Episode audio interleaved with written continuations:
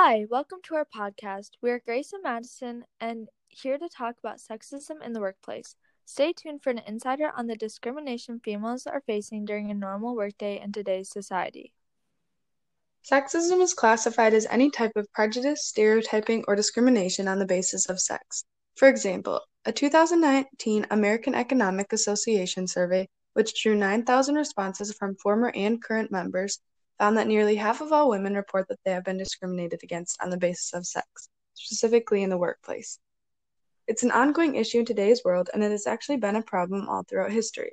Like how Veronica Dolar, working with The Conversation, found that only 8 out of 140 federal presidents appointed since 1914 have been women. And Kate Whiting, the senior writer for World Economic Forum, states that researchers say it will take 108 years to completely close this gender gap. Because of this, Kate Slater wrote a Today article on how women currently average about 82 cents for every dollar that all men average. So obviously, there's still a long way to go in the fight for workplace equality. Sexism has been occurring since the beginning of history. Many things have influenced why females are discriminated against, but it is mainly apparent because male oriented work cultures and male staff employees view women as less capable or less able to perform work tasks at an acceptable level. Referencing Kate Whiting again, only six countries give women equal legal work rights as men Belgium, Denmark, France, Latvia, Luxembourg, and Sweden. And as many people know, women are underrepresented everywhere, but especially in STEM fields. Working with the human resource executive, Jen Colletta, actually found that this underrepresentation in the workplace puts the responsibility on mothers at home especially when pandemic shutdowns started, they were expected to handle children's remote schooling, shopping, cleaning, cooking, and other household tasks. This increased underrepresentation and basically continues emphasis on gender stereotypes.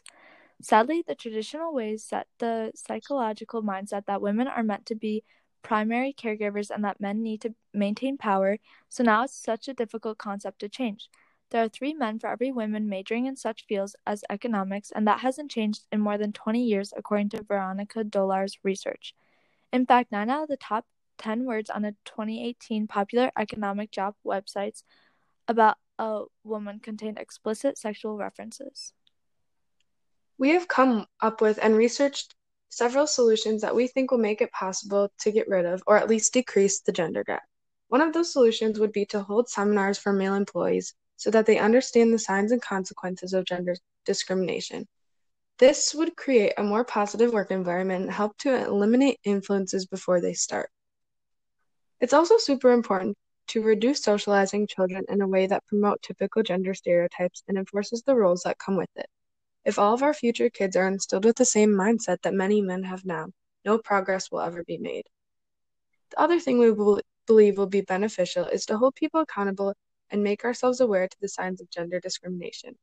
If we can recognize them early on, we'll be more likely to be able to prevent them.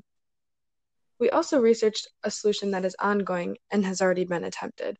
Currently, we are confronting gender stereotyping through the news and media. In recent years, more people have come forward to promote equality between genders, and although there have been some efforts to improve, it hasn't been entirely successful. News and social media has impacted this movement in both a positive and negative way. So, to bring in another perspective, I brought in my uncle to see his opinion on sexism in his workplace. I'm Madison's uncle. I've been working in uh, STEM field for nearly 30 years, and she's asked me to uh, make some comments about women in the workplace uh, and what I see.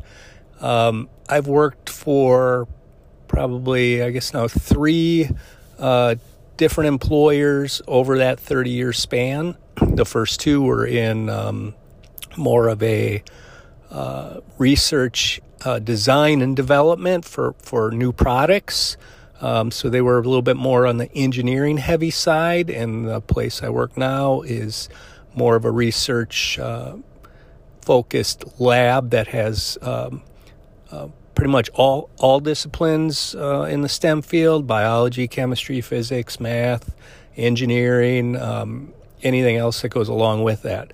So I will say, the first two employers I had, uh, there was a, a, very small percentage of uh, females in the engineering uh, and design field.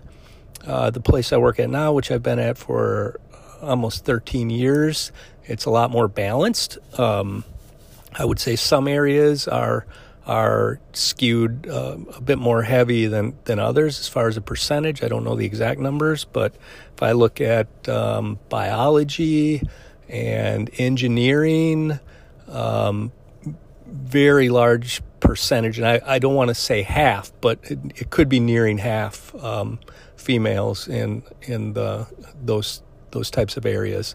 I would say overall as a lab, which is almost seven thousand people, there's uh, definitely a large percentage of uh, females in in all disciplines, and certainly uh, STEM has been promoted a lot more um, over the last 10, 10, 15 years than it ever was. Um, so that that has certainly a lot to do with it.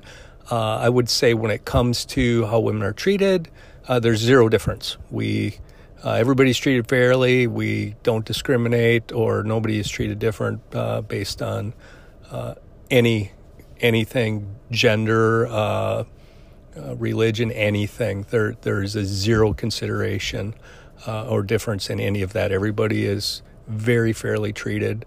Um, and pay wise it is uh, the same thing. It is there's no difference between uh, women and men at my current employment um, I do think they they they go out of their way to uh, be equitable um, for for everybody involved. We we hire strictly on um, accomplishments um, and and what ability and what, what we think they're going to bring to the table, but we we don't look at any other factor than that.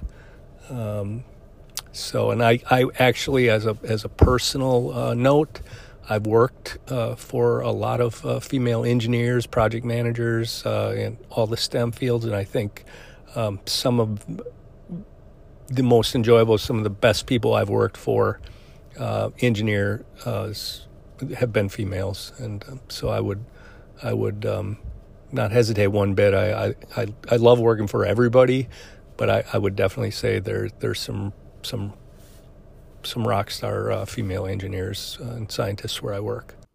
So if you're thinking about going into a STEM field, I would 100% say go for it.